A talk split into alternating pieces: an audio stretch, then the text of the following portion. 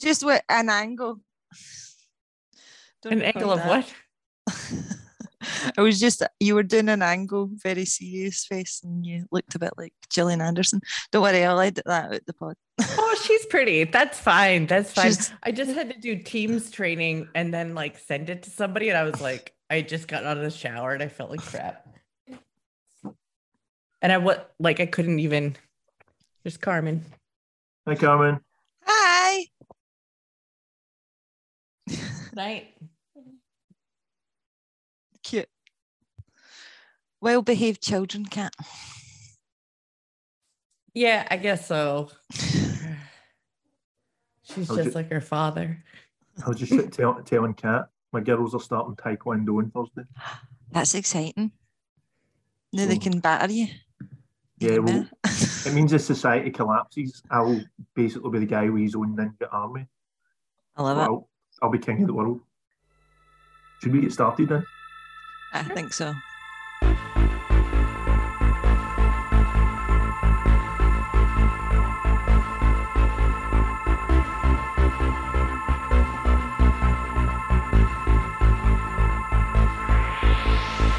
The first thing I remember is fire, light, burns, unending. A nightmare haunting earthly desire. Dark. Welcome to Holiday Done Guy, the Derek Stewart McPherson Political Podcast. Season four, Episode five. I am your host, Dave McClement, broadcasting from the Blantyre Free State. And joining me this evening is my eternal comrade, my guy's digital Michelangelo. It's Deborah Torrens. Hi, Deborah. Hello. And also completing our triumvirate this evening is the co-convener of S N P Socialists. She's a Republican, but only on this side of the Atlantic. It's Kat Carey. Welcome, Kat.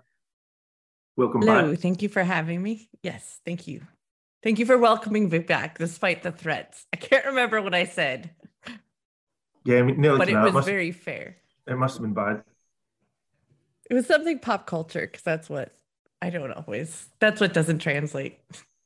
Tonight, we're going to do our best, but we're all very tired. Um, chugging cans of Monster to stay awake, so if I say anything that's um, litigation-worthy, just that's my defence already. How are you guys feeling? Um, I'm okay. I'm actually pretty awake for once. I don't know. I've been hitting my tired spot. Like, I'm usually more awake at eight thirty than seven thirty, so maybe it's this time slot. I was night shift last night, that's why I'm tired, but it's been really weird today. I felt quite awake and quite active, but as soon as I sit down, I fall asleep. So I've been trying to keep myself busy all day to, to avoid that. Deborah, how are you? I'm all right. I had a black coffee at seven o'clock at night, which is unlike me, but I had a wee meeting in the Eastern Bartonshire's only brewery, uh, only uh, distillery, sorry. Uh, it was good, but I was on the coffee, not on the the, the good stuff. Um, and then I rushed back here to the podcast, and Heidi was in the office today, my puppy. Uh, so she was uh, just getting her uh, sort of, what's it called? Uh, when you get uh, when you get shown about the office. A tour? No, like it's called a word. An orientation? Uh, yeah. An induction? At your in- Heidi was getting her induction the day at the office. So it wasn't really worth the wait, was it? No, it wasn't. It wasn't worth that. I'm told you've had a lot of caffeine. My brain is rushing ahead to see what we can slag the Tories about this week. Oh well, there's never a shortage of reasons. Okay, and let's get on, gang. So the first item we're discussing this evening is Keir Starmer has been urged to explain his trans rights stance after a worrying Mumsnet interview. A Mumsnet user with concerns about child safeguarding in the context of gender identity services asked Mister Starmer if he had read an interim report by Doctor Hilary Katz. This was on the provision of trans youth healthcare and how he'd be guided by its recommendations. However, Starmer focused on the idea of consent, saying children shouldn't be making these very important decisions without consent to their parents. I say that as a matter of principle as a parent. We all know what it's like with teenage children, I feel very strongly about this. The argument that children can make decisions without the parents is one I just don't agree with at all. Deborah, what's your thoughts? Mister Potato Head, I believe you like to call him. Aye, yes, he's big potato face. He's pure bland. I mean, this spices things up a bit. Anti-trans rhetoric. What is he doing? Like, first of all, I don't recognise Mumsnet as a great outlet of uh, sort of unbiasedness or anything. Why? I, I don't. Is that a, a common thing for politicians or leaders of the party to go on Mumsnet? Apparently, this is the third time he's did it. I don't remember it before, but it seems is to be gone, a thing. Is he gone? Is he trying to get the mums vote? I don't I, like. It's just weird. But did they not turn against him anyway, saying that he wasn't anti-trans enough? Did was did I not read that? I'm sorry, I wasn't paying much attention. I was hoping you were going to go to Cat first, so I could find out more information on it. Okay, we'll give Deborah a wee moment to compose herself. Kat, what's your thoughts? We'll, we'll have some parent talk, David, right? For once, for once I'm on a podcast where I can go, oh, I have lived experience of this, of being a parent. I wrote down, I actually did some preparation for tonight. So again, this later recording slot works really well for me. Uh, did, what did I've written that, for this Deborah? Is Starmer did continues. That, as... Kat done preparation, Deborah. Did you hear that? That's because I'm a guest. I have written down Starmer continues his charm offensive on the tackiest people living in the British Isles, because Mumsnet is not a normal place for mums or parents, or is not a place for normal mom. I don't know. I don't consider myself normal, but all those mom blogs, it didn't take me. I think my kid was two or three months old. Eli was two or three months old. But I was like, oh, this is not it. Like, that's not for me. Because there's like a pipeline feeding you into like pregnancy newsletters. This is what's happening at this many weeks up until the baby's born. And then it's just insanity. I always think at Mumsnet, like these people that it's like they didn't have any kind of identity. And then when they become a parent, they just turn their whole identity into that because they didn't really know much about them before that. But, um, I'm sure one of his advisors thought this was a great way to reach out to a particularly conservative demographic that maybe doesn't lean towards Labour.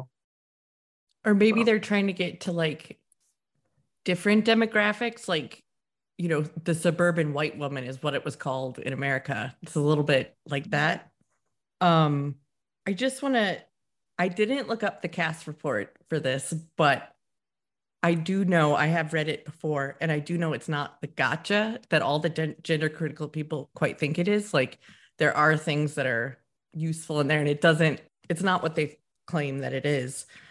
But what Starmer said is why these decisions need to be between the doctor and the patient, because it threatens something called the Gillick, the Gillick competency, which I did look up. That was in place for from nineteen eighty-five on. And it's right now in place for anybody under sixteen. So that's like contraception, which is hormone therapy, by the way. If you're on birth control pills, if your daughter's on birth control pills, she's on hormone therapy. So maybe put that in your pipe and smoke it. But it is like what he said con- contravenes like current policy and law, because it is up to the doctor. There is times when like a parent could force an abortion or force a sterilization and a child could say no. Yeah, I can remember, like, when I was a kid, like, this was a thing that get, w- was a debate, and it was kind of socially conservative then for people to be saying, like, oh, no, no, I want to, everything about the, my child has to go through me, and, you know, my child has no right as an individual beyond what I want, you know, and that's why we had, like, explosions in teen pregnancies, because kids were sexually active, but they didn't want to go and ask about um, contraception, because if they did, it would get referred and their parents would find it, and that was the last thing they wanted. So there's lots of circumstances where we're showing that this kind of parental control is like a really negative thing, but Starmer apparently doesn't seem to care. Did he make comments on the conversion therapy? Was did he say something about that? Not that I heard. Okay. I didn't I didn't see that. Yeah. I just saw that he was saying the parent should always be notified or something like that. But the Gillick competency is to, like, if the parent wants something and the kid doesn't want to do it, as well as if the kid wants to do something the parent doesn't want. But, you know, the stuff, so like I, it wouldn't matter if, if my kid came home and, you know, came out as whatever they want to come out as, but it's not about my kind of parenting. It's about kids that would be unsafe, all this stuff in schools and in doctor's offices. It's talk to your kids. They can teach you some things, like, honestly. Hey there, listeners. Kat here from the Talking Sense Pod with a big ask. Aaron and I have spoke about gender recognition reform many times before on the pod. For our December episode, we want to try something different, but to do that, we're going to need your help.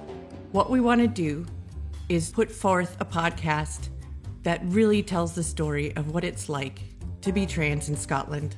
We're trying to elevate the stories of trans people to break through all the mis and disinformation. If you are trans, we're looking for submissions from three to five minutes long to put together a testimonial about experiences obtaining a gender recognition certificate or the decision not to under the two thousand fourteen rules and regulations. We want to hear about the Gender Recognition Reform Bill, how you think it will affect your life, how it may not affect your life, what you think of it in general. How about your experiences in trans healthcare, wait times, frustrations, difficulties, barriers? Please send us your submissions to talking sense dot ungagged at gmail dot com. Again, we will fully anonymize your contribution.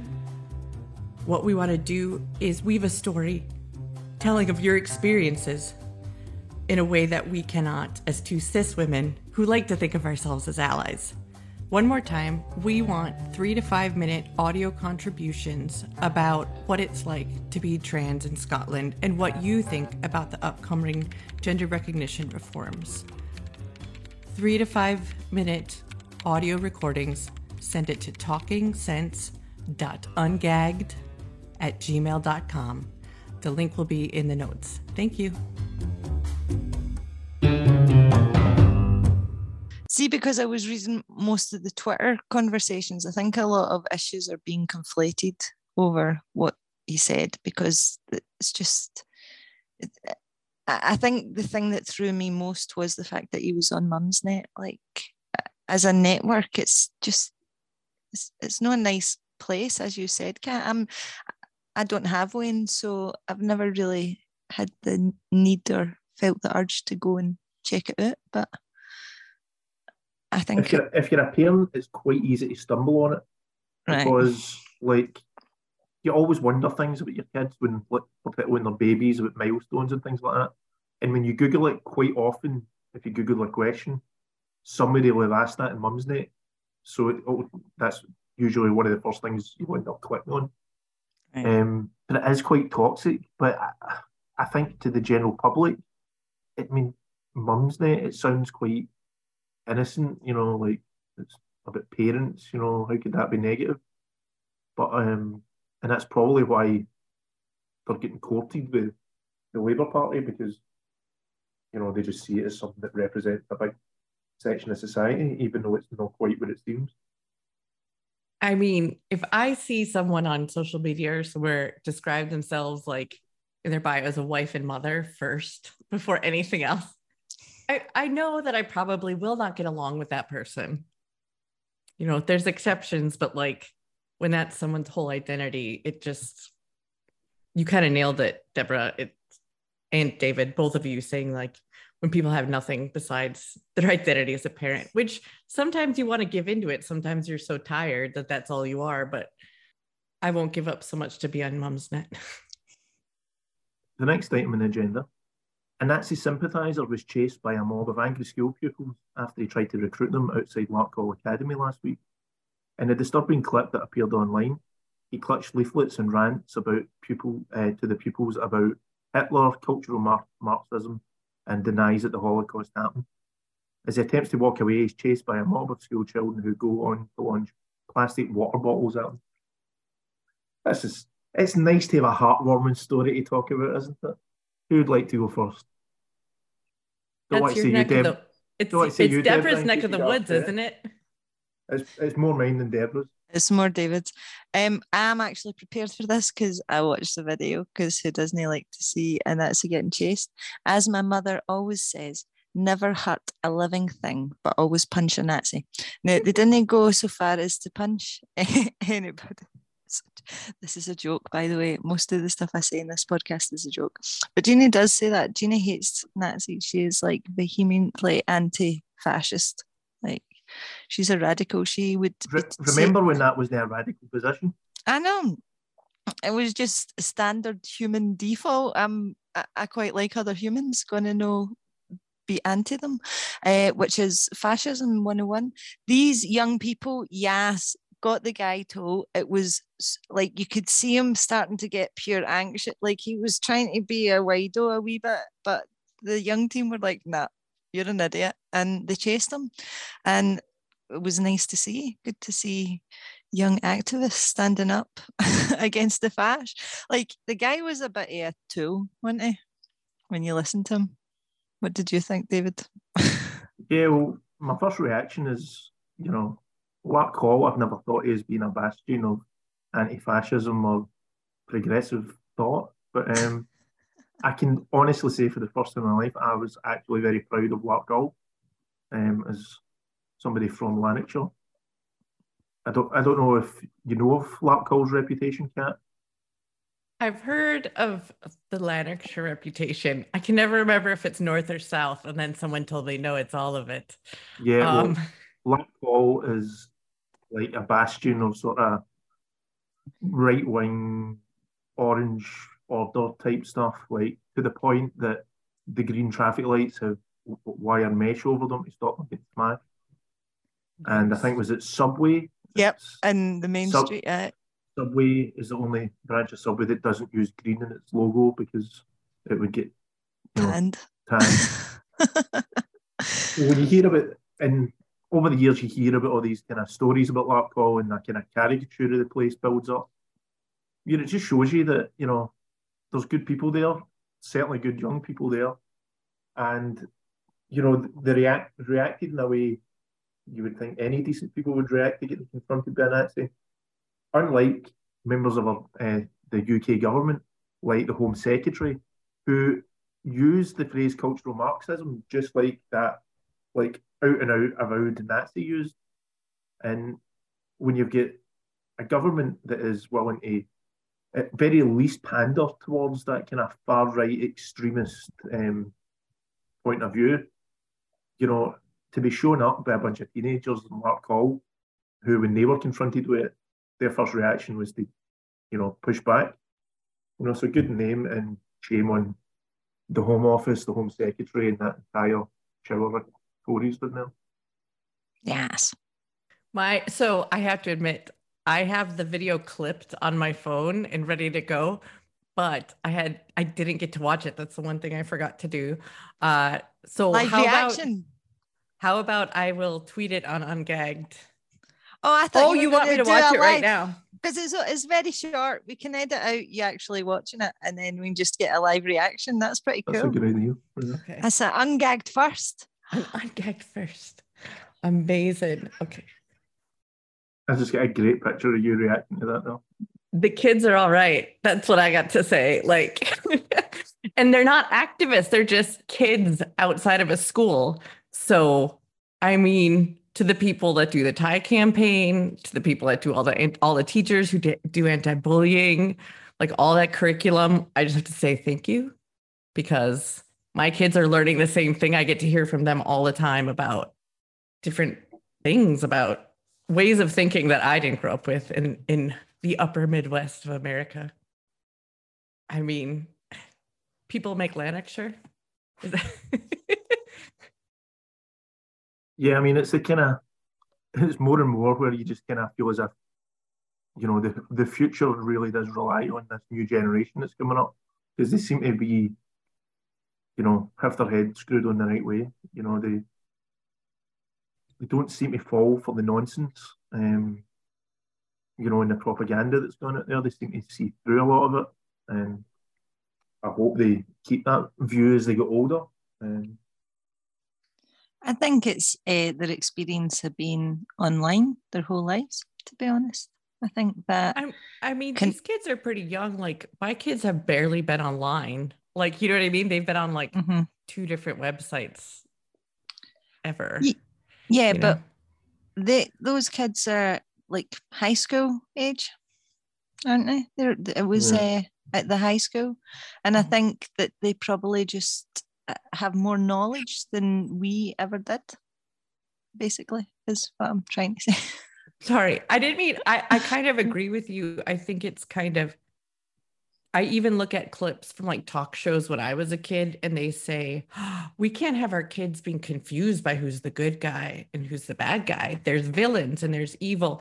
And, and I don't see that at all in the way that my kids are taught. And I think older generations were taught there's good, there's evil, and you have to be on the good side and you fight against evil. And I think kids are taught to maybe interrogate that a little bit more internally. I mean, I think you see it like we, like kind of boomer generation on Facebook, that they sort of just accept everything that's presented online as fact. And if they keep getting fed like crazy conspiracy theories, they seem to internalize it. Whereas I think younger people that have grown up with the internet know that it is full of nonsense, as great as it is for so many things. You know, there's a lot of dif- disinformation out there, and, you know, you have to think twice before accepting something just because just because your Auntie Jeannie shared it on Facebook with a lot of angry emojis. My Jeannie isn't on Facebook. Well, I know that because I've tried to friend her loads of things.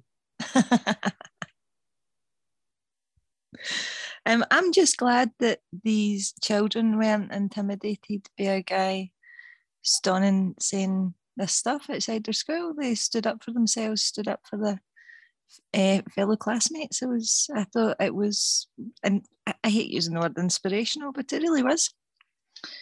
It was good. It was, I, I was hopeful for, as you say, for the, the future generation. And, and the person that was saying that stuff, I think, got like taken in and like, I'm not all for the police state. He wasn't, I think he has a court date in the future or something, but that's good because they talk about safeguarding children. Did these people that are all these transphobic warriors, do they care about that kid? That's a, from what I can tell, a cisgendered young white man. And now a word for our sponsor. Our sponsor this week is Sense of Nature Pet Service, based in central Scotland. Sense of Nature gives you a hands-on, personalised experience with a variety of exciting creatures, from snakes and skunks to tarantulas and turtles. Sense of Nature has something for everyone. They offer sensory sessions, one-to-one and group sessions, educational encounters for children of all ages, and they are available for private events upon inquiry. Animal welfare is at the forefront of everything they do, and if appropriate, a risk assessment can be carried out at no additional cost prior to your booking. To get five percent off your next booking with Sense of Nature, quote Holyrood Ungagged five at time of booking. To contact Sense of Nature, you can do so by email on sense dot of dot nature inquiries at outlook dot com. You can also find them on most social media platforms by searching for Sense of Nature.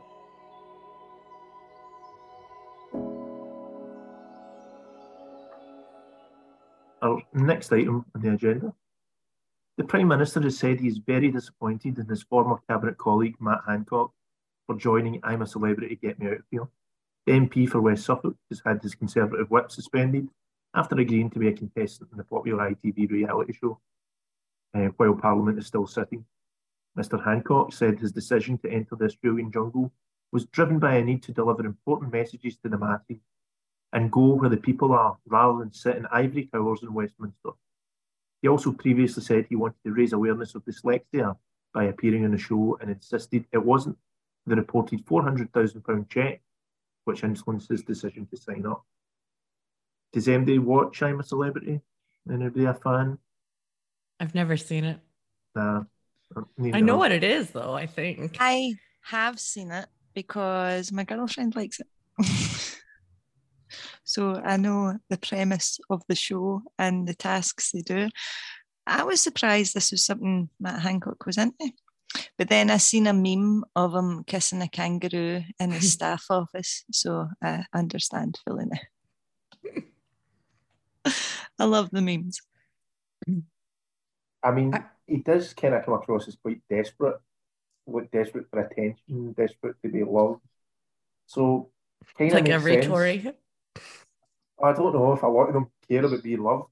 You know, I think a lot of Tories are quite comfortable being bastards and being seen to be bastards. Um, but yeah, like I think he's thinks that he's going to go on T V and people are going to love him, and he's going to be like the nation's sweetheart. And I don't think he's going to be that at all. I don't know. Maybe he seen uh, Kezia Dugdale went on uh, and was quite successful, wasn't she? And I'm a Celebrity. I thought she she was only in it for like four days or something. Well, I thought she was received quite well. She didn't come across badly. Um, I never realised how many politicians had been in it, actually. Uh, was Ed Balls not in it, or was he in some other? I think he was in the dancing one. Was he? Come dancing. I can't keep up with all the reality shows, man. No, there, there's a lot of them. There's, there's the ice skating one as well. Or is that, maybe that's cancelled now? I thought the uh, dancing one was like the top tier one. That's where they could get the big names. It seems like I'm a Celebrity. I mean, did they get big stars on that? Well, well they've I, got other reality T V stars also on it. So. Yeah, I didn't recognise a lot of the people on it. Mm. Um, literally, out of the ten people, I think I recognised three of them. four hundred thousand pounds um, though, just to go on. Like, is that a stipend? Is that... Well, that just, that'll be just his fee. He'll get um, he'll get expenses and things like that as well, I'm sure. A wee holiday to Australia, it sounds nice. I know, did everybody ask you? What, still, bit, still bitter, aren't you? What I can understand, or what this makes me think of and makes me furious about, is that when Nicola Sturgeon went to COP and they talked about Iron Brew, right? Or when any woman politician, any Scottish politician, but mostly the women, do anything, uh, it's, oh, she only cares about pictures, or why is she taking photos? Why isn't she doing her job? When it it's literally taking photos of a politician doing their job. And then this asshole decides that during parliamentary term, he's going to be able to get away with saying that this is to promote his members' business bill. Like, fuck mm-hmm. you, dude. Like, oh, oh. Oh, the misogyny. Just, and that's not the politicians, that's like the public acceptance. I mean, and that's this is the media the, narrative. This is the thing that makes them lose the whip, not uh, feeling up his staff. Don't forget, is that the same game? I think they're yes, I think no, they're I think they're both he's, like he's good like, good reasons to remove the whip on their own. Yeah. No, but oh. just while you're talking about misogyny, like that's another layer of it. Like that mm-hmm. was completely acceptable. Or being right. partially responsible for the death of nearly two hundred thousand people. Oh, yeah, of course. Like, and, now, he, and, and with that, he now thinks that he can kind of wash that away with, because he's going to go and eat some kangaroo testicles or something. I don't know if they're still. I'm I don't know if they're dyslexia. still eating animals. I don't know if, because they were petitioned about eating animals, so I don't know if he's going to get choking some kangaroo buzz. I mean, cucumber. Choke on some sea cucumber, Matt. A big massive one. I'd watch, I'd watch that. Will he yeah. even get to do his members' bill if he's got the whip removed? If it's a private members' bill, probably.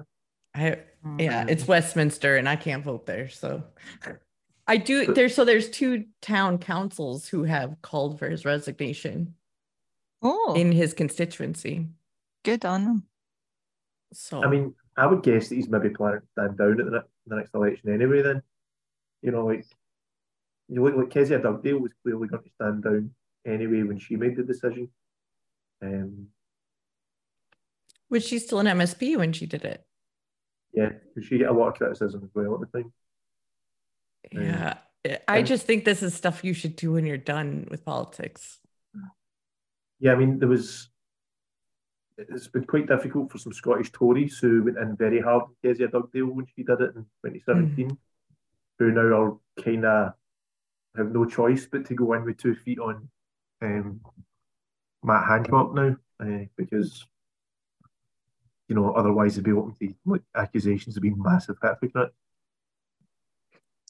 They're used to I mean, that. It, it's typical Tory behaviour, though, isn't it? He's just looking out for himself and his own interests and thinking, hmm, if I go and do this, I can maybe write a wee biography. And then, well, you know, that, a, that's completely coincidence. He does have a book coming out. Oh, surprise! So, I didn't even know that. So it, maybe that he's raising awareness. I mean, I mean, I actually chuckled when I read he's, he wanted to raise awareness of dyslexia. Uh, had you heard of, had anybody here heard of dyslexia before? It's a very obscure thing that I'm sure, I'm sure him championing it means that everybody will hear about it because nobody's ever heard of dyslexia. It's, it's not at all a common thing. I mean, what an idiot. Yeah, he should have like gone on, what is it, Countdown or something to raise awareness for dyslexia, not going out in the jungle or whatever they do. Some of the tasks I've seen them do uh, are quite hard. I don't know how much they're related to dyslexia though, but they've got to like climb out in bridges and jump into the water, and I think they've got to crawl through caves and stuff. I mean, I hope this is the same show that. Yeah, I think it is. They but did that, used to put insects in the cages with them or rats or stuff, but I don't I think, think they do that now. I think they get criticised for like eating insects or something like that. Oh, so they can still get covered in them? I don't know. But I, I think like the kangaroo testicles and stuff, like the kangaroo's already dead, so they probably get away with it. Well, I presume it's dead. Maybe they're just a, a very angry kangaroo bought them a bit somewhere. I mean, Tories eat foie gras like voluntarily anyway, so it's probably no that big a deal. I have no memory, but apparently Nadine Dorries went into the jungle in twenty twelve. Did she? According to my research, I have no recollection of it at all. I don't remember any criticism. Um, maybe people just weren't so bothered in twenty twelve. Lembit Opik did it. I didn't even know that programme was running so long. Lembit Opik did it in twenty ten, but I mean, he done it after he lost his seat. But it didn't really help his career because he's never been, he's not been near politics since, really. Um, and he was quite high profile in the Dems right before that. So if he thinks it's it's certainly not going to be in big a political career, you know. I think it's that. Weird when politicians go on reality shows anyway. Like their job is reality. I don't I, like. I, I think of a. Uh, What's his face? Wee short man, big hat. Eh, angry. George Galloway. I uh, am. I'm a cat. Him and Big Brother. He's that was a bit. And then, what's his face? The other angry Scottish guy. Why are all Scottish? Sheridan. Aye. Why are all Scottish politicians angry? Um, I, I just who would what politician would you like to see on a reality T V show? Boris. I like to see Boris and Big Brother because wow. He wouldn't be able to keep up that facade. It would slip. People would finally see the nasty piece of work that he is rather than this. I would never clown. watch. I would never watch Boris Johnson on. I don't like think that. I could watch him. I think I don't know. I don't think I could watch him. Who would you like, Kat? Hmm. Hmm. I, I'll have to think about that. I don't. I try not to watch reality T V as a rule. Like I don't think I watch. I watch Taskmaster, but that's like comedians doing stuff. Um, I don't think I watch anything that's reality. I'd like to see Bernie Sanders in a reality T V show. He would never do that. No, I know he wouldn't. And that's why I love him. But that would be brilliant. Can you imagine? There's just constant one-liners. He'd be brilliant. Sitting at the back in his deck chair with his top. With the mittens on. The top one percent. Yeah. I don't I don't think I don't think he'd do it. Yeah. Maybe it's, maybe that's not the way they do things here, but I think that that's for like, you do politics and then you go on and do other stuff after you're done being elected. Yeah. I mean, I mean, he's, he's getting, still getting like eighty-five grand wages for being an M P. And he's just basically abandoned the job for God knows how many weeks it'll take them. Potentially a couple of months or something like it can run for. You're not just and there's a climate emergency and mm-hmm. there's a cost of living crisis. Like, the fuck? It's disgusting. It's horrible. It's frivolous and just to feed his own ego. That's what I think. Yeah, I mean, I don't think there's a coincidence that this happened like days after Sunak announced his cabinet and he wasn't in it. Mm-hmm. I think he's seen that and thought, right, I'm not getting back in. I'm, he was maybe hoping that that would be his kind of chance to get back into the cabinet. And it's not happened. He's kind of jumped at the chance to pick up a big wad of cash and maybe get a T V career, because I think he's making the calculation that his political career's done, or his frontline political career at least. I think it always shows you what the motivation for these people were getting into politics in the first place. They're not getting into trying to help people or to try and, you know, help society. They're in it for their own gratification, their own um, amusement, ego. Their own ego. Yeah, it's it's all about them. It's it's like what what they say. Like, for these people, politics is just show business for ugly people. I mean, it is very theatrical, isn't it? You know, the way we do things, it's all formatted, and there are certain people that really lean into the theatrics, especially at Westminster, but even at Holyrood, like, and it always who, makes me roll my eyes. Who are you thinking? Oh, like Stephen Kerr, definitely, one hundred percent. Murdo Fraser, like, to his own, he's like the daytime T V audience, and uh, Stephen Kerr is like the, I don't know, daytime in Las Vegas watching like the Osmonds, kind of, you know what I mean? Like, Alex Cole Hamilton's quite theatrical as well. He loves a bit of yes. pompousness and, you know, grandstanding. He loves doing that. I mean, how many times can one man talk about sewage in a matter of a few months? It's ridiculous. It's a load of shite. He is full of shite. And that's all I'll say about him, because I don't even like thinking about him. See, you you're all you're picking people you don't like. So, but I think Mary Black's quite theatrical in the House of Commons in a good way. Like, I think she uses inflections and things like that to quite dramatic effect and really to drive her point home. And that was the first person that sprung to mind oh, for me. Yeah. I mean, she's really good at getting a point across, but that always makes me think of people that are like good at rallies and stuff. Like, that's a very different skill set than than the thing I'm talking about, which is, yeah, the ridiculous. How long do you think you'll last in the jungle then? Do you think you'll win it? Do you think you'll get a good run? Or do you think you'll be the first one out? I'm not sure. Um, I hope he's there long enough to suffer no getting any food, uh, suffer some cold and just a hospitable environment, uh, and maybe people keep voting him in, or no because they like him, but because they want to see him suffer. So if the producers of the show are listening, and Matt Hancock's there, make it fucking hard for him. Make it really difficult, really uncomfortable. Take blankets off him, turn the air conditioning off if that's what they've got. Don't give him any sort of supplementary food. Even in the hotel, don't give him coffee in the in his wee jar in the hotel. That just started early. Anybody? And I honestly, I, if he's gone in anyway, make it fucking hard for him. Don't give him anything except diphtheria. See how he likes it. Exactly, a bit of cholera. And then you just say, "Oh, sorry, diphtheria. I thought it was dyslexia. I get mixed up." I think it's in but South America you. where that, there's that fish that can like swim up into somebody's swim up urethra. the urine stream into someone's urethra, into a man's urethra, and I kind of wish that on him. That's dark, yeah. That's really dark, but I like it. Aye, South America. You could get that on day one, and then they yeah. could kick him out. That's beautiful. I think that's the name of the pod. I'm going to find the name of the fish. That's, I'm, I'm good on it. Or whatever. No, it is. It's a fish. It's, oh, a, it's, paras- a, it's yeah. a parasitic. I believe it's freshwater, and they're quite translucent. Like a Tory. David's Googling it. He's going to say the Latin name.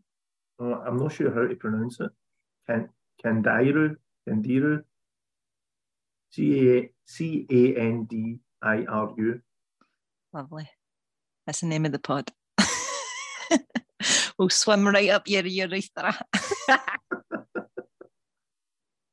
Oh no, when we move on to the next one, I'm going to have to get angry again. Well, that's French, that's chef's kiss. That honestly is beautiful. Here, I was thinking you were being bloodthirsty, Deborah. Listen, there's some really weird sort of suggested searches after you search for what comes up your urethra. Sorry. Um, yeah, so I think this is just going to backfire Matt Hancock. He'll get his four hundred grand, but I don't think he's going to get any kind of future career out of this. I think he'll be... I think he will suffer. I think the public will put him through all the trials and things like that, because I think they vote for it. Um, and I think the whole time he's in there, when he's elected for all these things, he's got to be convinced that it's because he's so popular and the public are voting for him. And then he's going to come out and get booed massively. And he's going to lose his seat, whether he wants to keep it or not. Because, you know, I don't see him, he'll probably not get re-selected. If he does get re-selected, I think there's a good chance he'll lose his seat now. And, yeah, I just hope lots of other bad things happen to him. Because as much as he's trying to portray himself as some lovable scamp, you know, he was the guy that was sending bin bags to doctors and nurses in the middle of a deadly pandemic and telling them that was their P P E. So, you know, yes, send them many, many urethra fish. You, it is, I Googled it, and it says also known as the penis fish. So you just call it the penis fish. We use the Latin name. Penis fish. No, yeah, that would work. Mm. Does anybody have anything else to say about Matt Hancock? Oh. No. No, I'm, I'm going to write to the producers. Uh, I'm a celebrity and suggest these things. Dear I T V, have you heard of the Candiru fish? I would like to suggest it for the first Bush Tucker trial.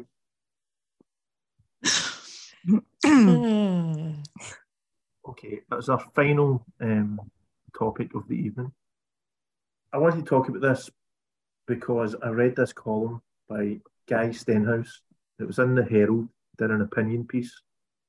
I did, I've never heard him before, but Guy Stenhouse sits in the advisory board of Scottish Business U K. It's an independent, non-party voice for business leaders who want to see Scotland thrive economically as part of the United Kingdom.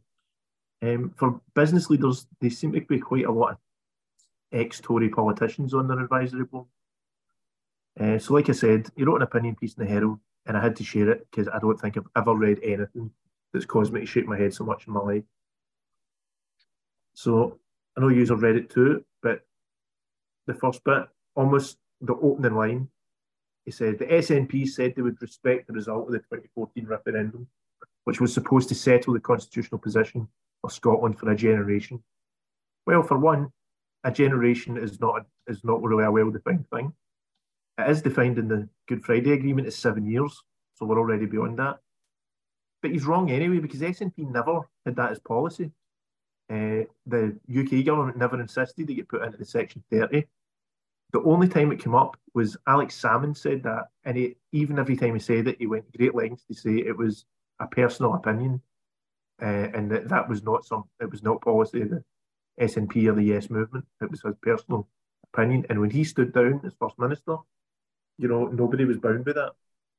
Right. Well, I think you're right there, uh, David. It was never policy. And as you said, it was just said by Big Eck and his sort of, this is my opinion type thing. uh, and even if it even if it wasn't, even if it was policy, the only real example, as you said, was in the Good Friday uh, Agreement. That was the only precedent that I could find anyway, is some sort of definition of what a generation is.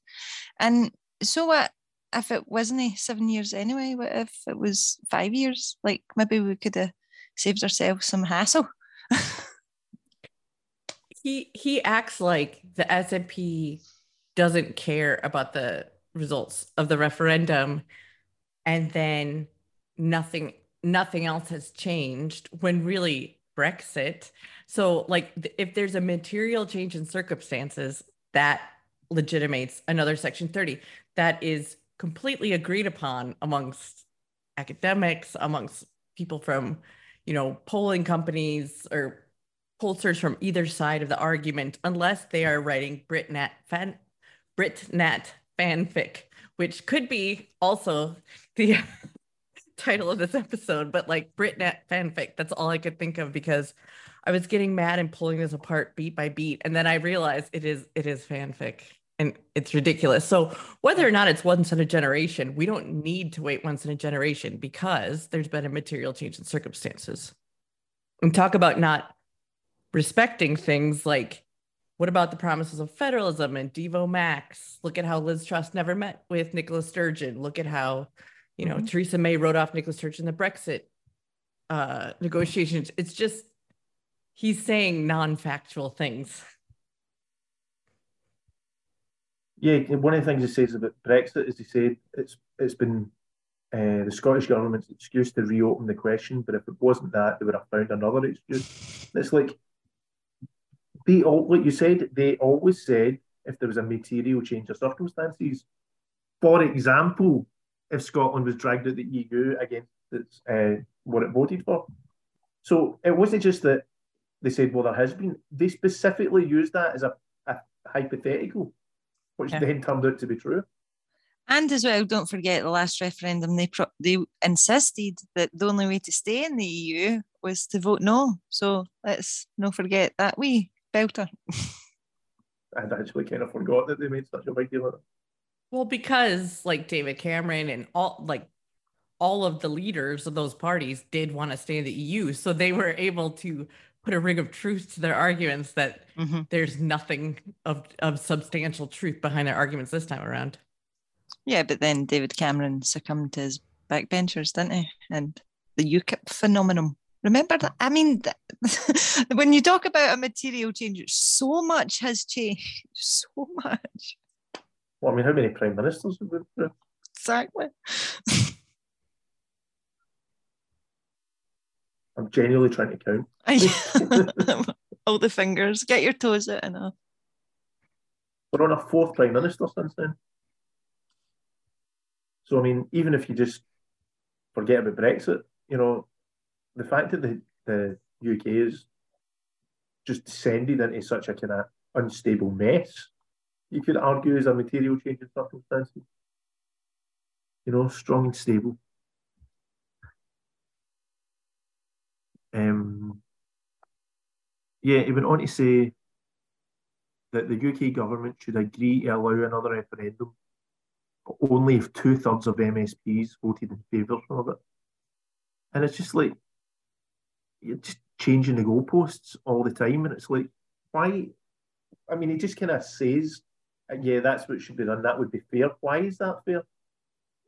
Explain to me how that's fair, except it massively benefits his side. Well, so the in Westminster, the Tories have a veto-proof majority. So he talks about the independence movement, or the S N P. I think it was more of a collective independence supporting vote, was wafer thin, but the Tories got forty-three and a half percent, and they have this humongous majority. He does go on to argue that Scotland should go back to first past the post. So like, but if Scotland had first past the post at Holyrood, we would have an overwhelming majority in favor of independence at Scottish Parliament. So it's all like the mental cartwheels that guy does. Like, he must be like, yeah. Ugh. Must be very flexible. I have a gold medal at the mental gymnastic, gymnastic, mental gymnastic, a gold medal at the mental gymnastics. Ugh. I mean, okay, now I'm getting if, tired.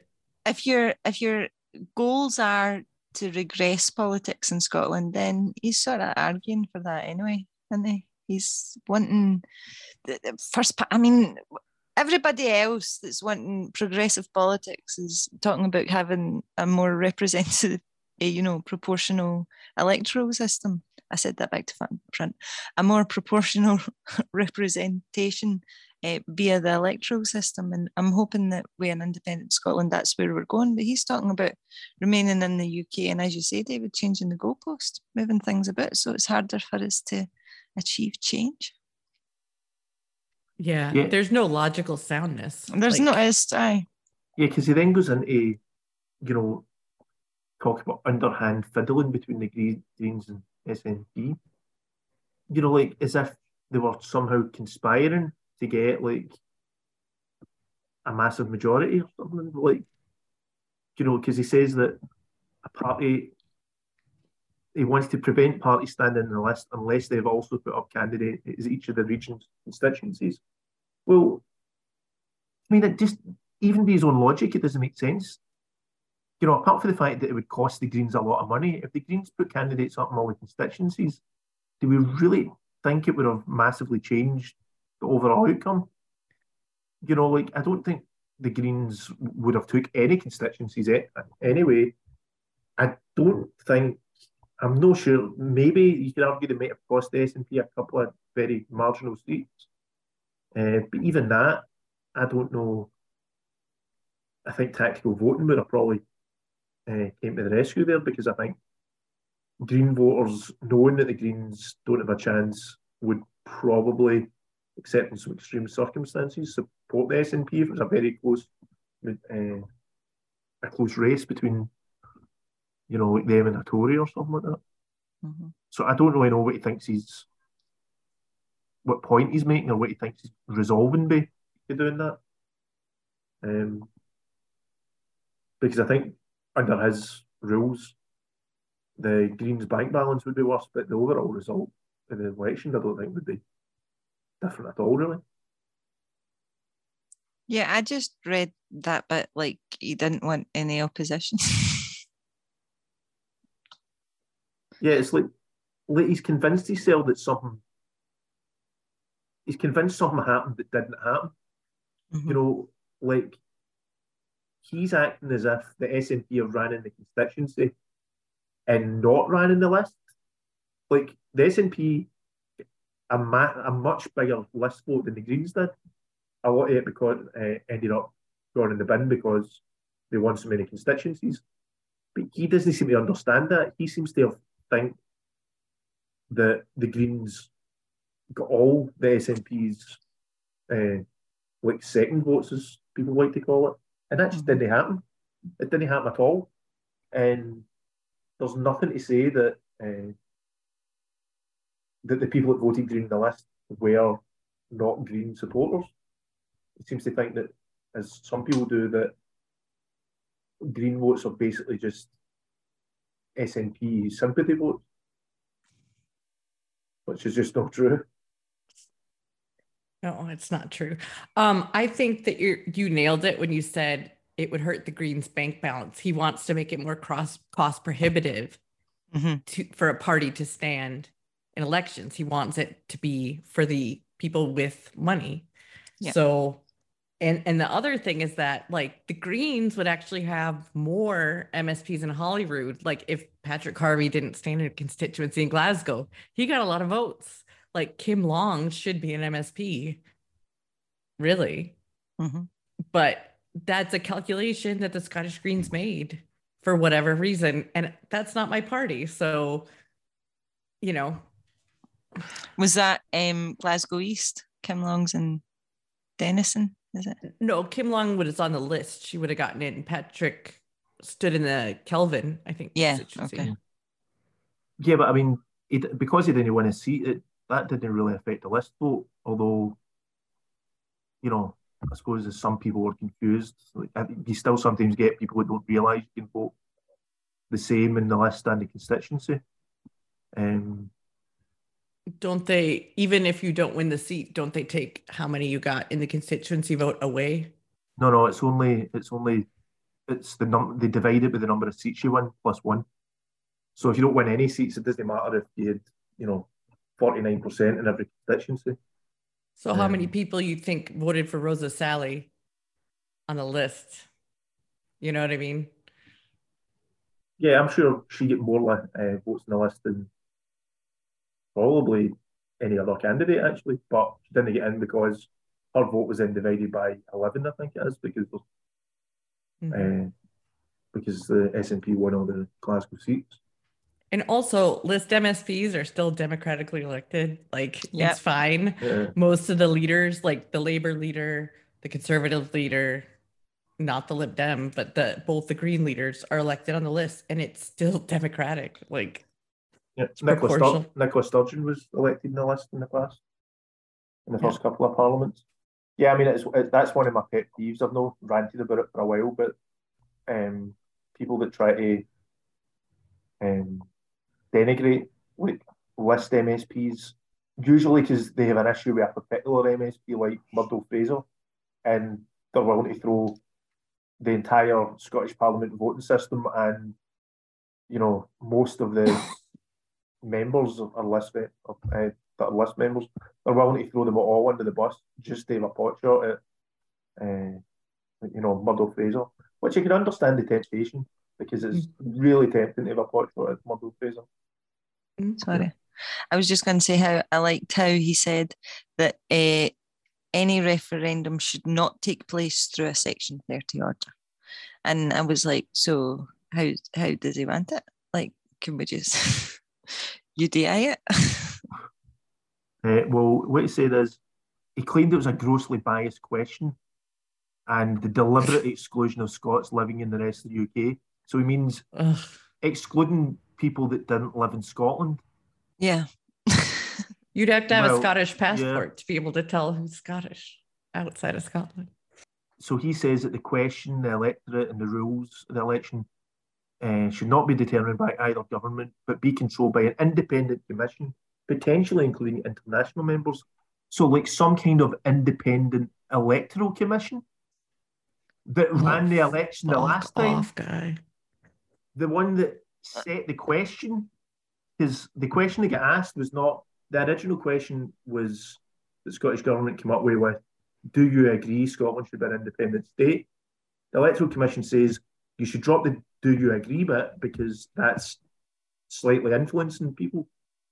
And the Scottish, the Scottish Government went, right, okay, that's exactly right and proper. So where was the, where was the grossly biased question? I think it's because it used the word independent, wasn't it? Should Scotland be an independent country? That's, That's what they were voting on. uh, exactly. I don't well, know how else we phrase it.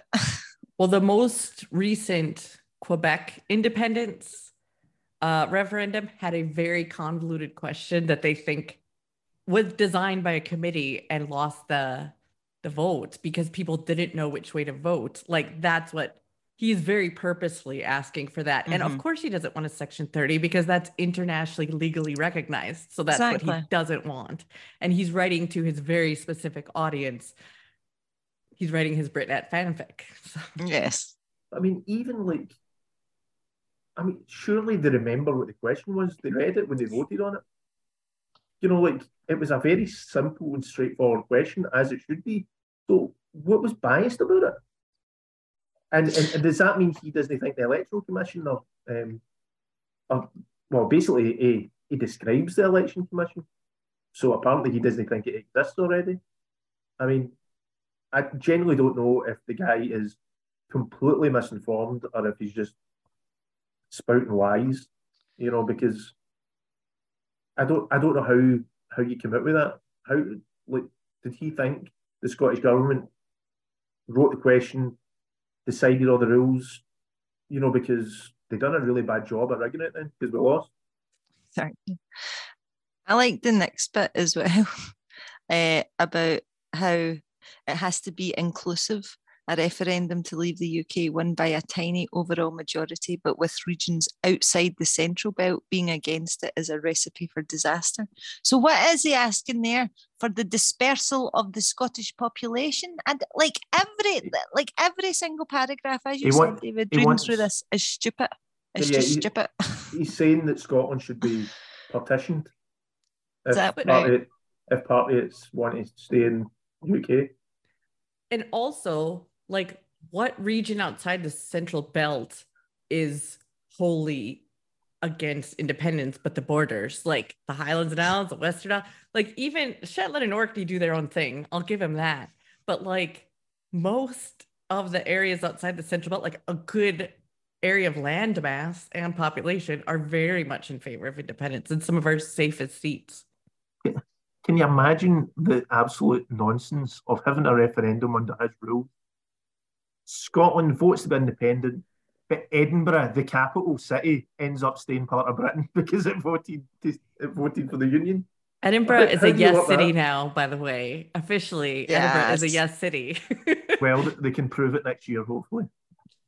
Um, but, you know, like, how is that workable? That, all right, okay, so we're going to have this tiny wee exclave of the U K and in the middle of an independent Scotland. And with the consent of, like, the rest of the people living in the U K, right? Like, yeah, I, of oh. course. And probably probably expats. I bet he's one of those uh, guys that think people in that live over in Spain should be able to decide. Or, you know, Australia. I don't, like, I, I, I don't know. My favorite yeah. part of this whole article is where he said the endless chaos and chaos and division of politics in Scotland. Like, how do you write that without, like, something catching on fire after all this crap, all this crap with Liz Truss, all this crap with Boris Johnson, like the endless chaos. Like, we actually have a competent government. They're not perfect, but it we have a competent leader. Like, what the fuck, man? And just before that, he said that clarity of process uh, and decisive outcome is required. How is there any, how is there any clarity in what he suggests? It's just, as, as, as you say, it's ridiculous fan fiction written for a very specific audience. But I'm glad you um, highlighted it, David. It was a good laugh to read. Yep. Also as well, like, how do you break that down? Like, when he's saying, like, oh, if this region, so okay, like, uh, Ed, like if Edinburgh voted, don't say it. If Edinburgh say the voted, borders, somewhere on the borders. He's I don't know the borders. In fact, I say Dumfries and Galloway because I've got a friend that's from Galloway, and he's one of the biggest independence supporters I know.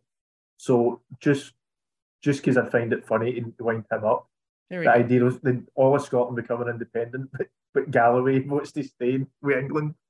Oh, and like would, Angus, so parts curious. of Angus, yeah. I would like it if, uh, like, some of the islands decided, and but not all of, like, some of the Shetland Islands, but not all of them. uh, so that, and, but that's that's that's the point I was going to make. So, okay, so this region voted to stay, but this part of the region voted to leave. So, you know, would you just keep balkanizing the place until you're you're down to street level where it's like, right, okay, I need to cross the road, I need to get my passport because I'm crossing into... I mean, it hasn't know. stopped them before. The but, Republic um, of Tarzo. But he actually does admit that that's not a great solution. He says, so the other solution that he would go with then is to keep Scotland intact, that it should be that every region, just in order to get a vote, has to be in favour of it. So it's not that we need to win a ref- referendum. He wants us to win thirty-two referendums to be independent, which seems fair, clearly. Clearly. Yeah. I don't think this guy is stupid. I think he's a very smart businessman who is writing to specific people. How yes. many people are going to come forward with these talking points that we're going to have to sit here and argue with them? This is what I was just saying to some of the uh, my fellow sister branches, that, that this sort of stuff, we're, we're going to see more and more of this. It's going to be more ludicrous, more ridiculous, because the current situation we are in is ridiculous. So they're going to up it and be like, oh, you can't be independent because what if the pound falls even further? What, like, it's just going to be, everything's going to be, remember it was the Project Fear last time, right? Yep. It's go, it's going to be worse than that. Like, and we're going to get more promises of Devo Full Max, Extra Plus, federalization. Like, it's the, the things that are going to, the things we're going to see. This is just the very tip of the ice. This is a wee taster in ludicrousy. To be honest, if this is all they've got, I am not worried about losing another referendum, because this is nonsense. It's completely, it doesn't make any intellectual sense. And if this is if this is what they're reduced to, then they might as well throw the towel in now, because the referendum's in the bag, because they've got nothing but stupid fairy tales about keeping Edinburgh and keeping the borders and cutting the country up and getting people that don't even live here to vote in it. I mean, what are they talking about? I agree. I agree with you, David. I think that's a good note to end, because it had a good punch. Thanks for joining us again. Um, you can find all our podcasts at left ungag dot org, as well as written articles. We'll get a North American-based monthly podcast, World Beat, with George Collins. You can check that out. We also have the Talking Sense podcast, podcast with uh, Kat and Erin. And if you've got anything you'd like us to talk about on Holyrood, you can tweet us at underscore ungagged, hashtag Holyrood ungagged, or send us an email at ungaggedleft at gmail dot com, putting Holyrood ungagged in the subject line. And if you enjoyed this, then please give us five stars on whatever podcast platform you use. We also have a very vibrant Discord community going now, so if you'd like to get involved in that, please contact us on any of our social media channels and we'll get you in there. Deborah, Kat, thanks for joining us. Everybody that's listening, thanks for tuning in. And we'll catch you next week. Bye. Bye.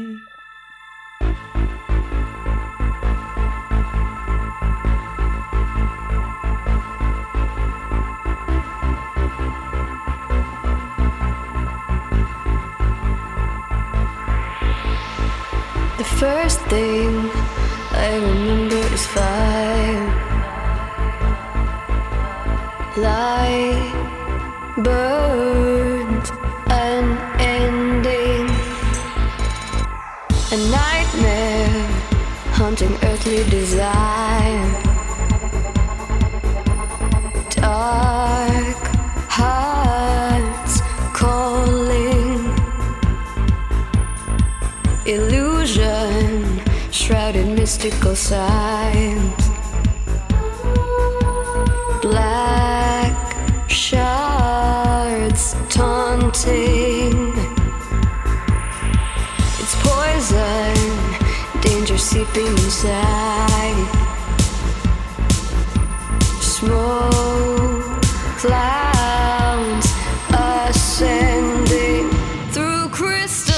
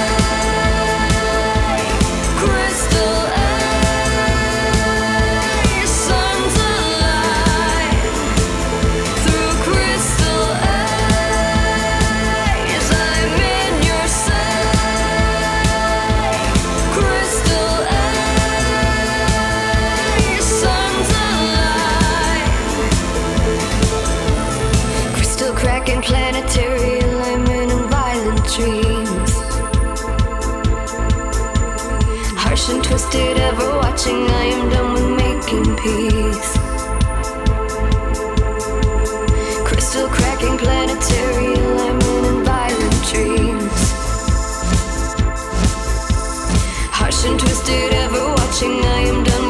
making peace through crystal eyes.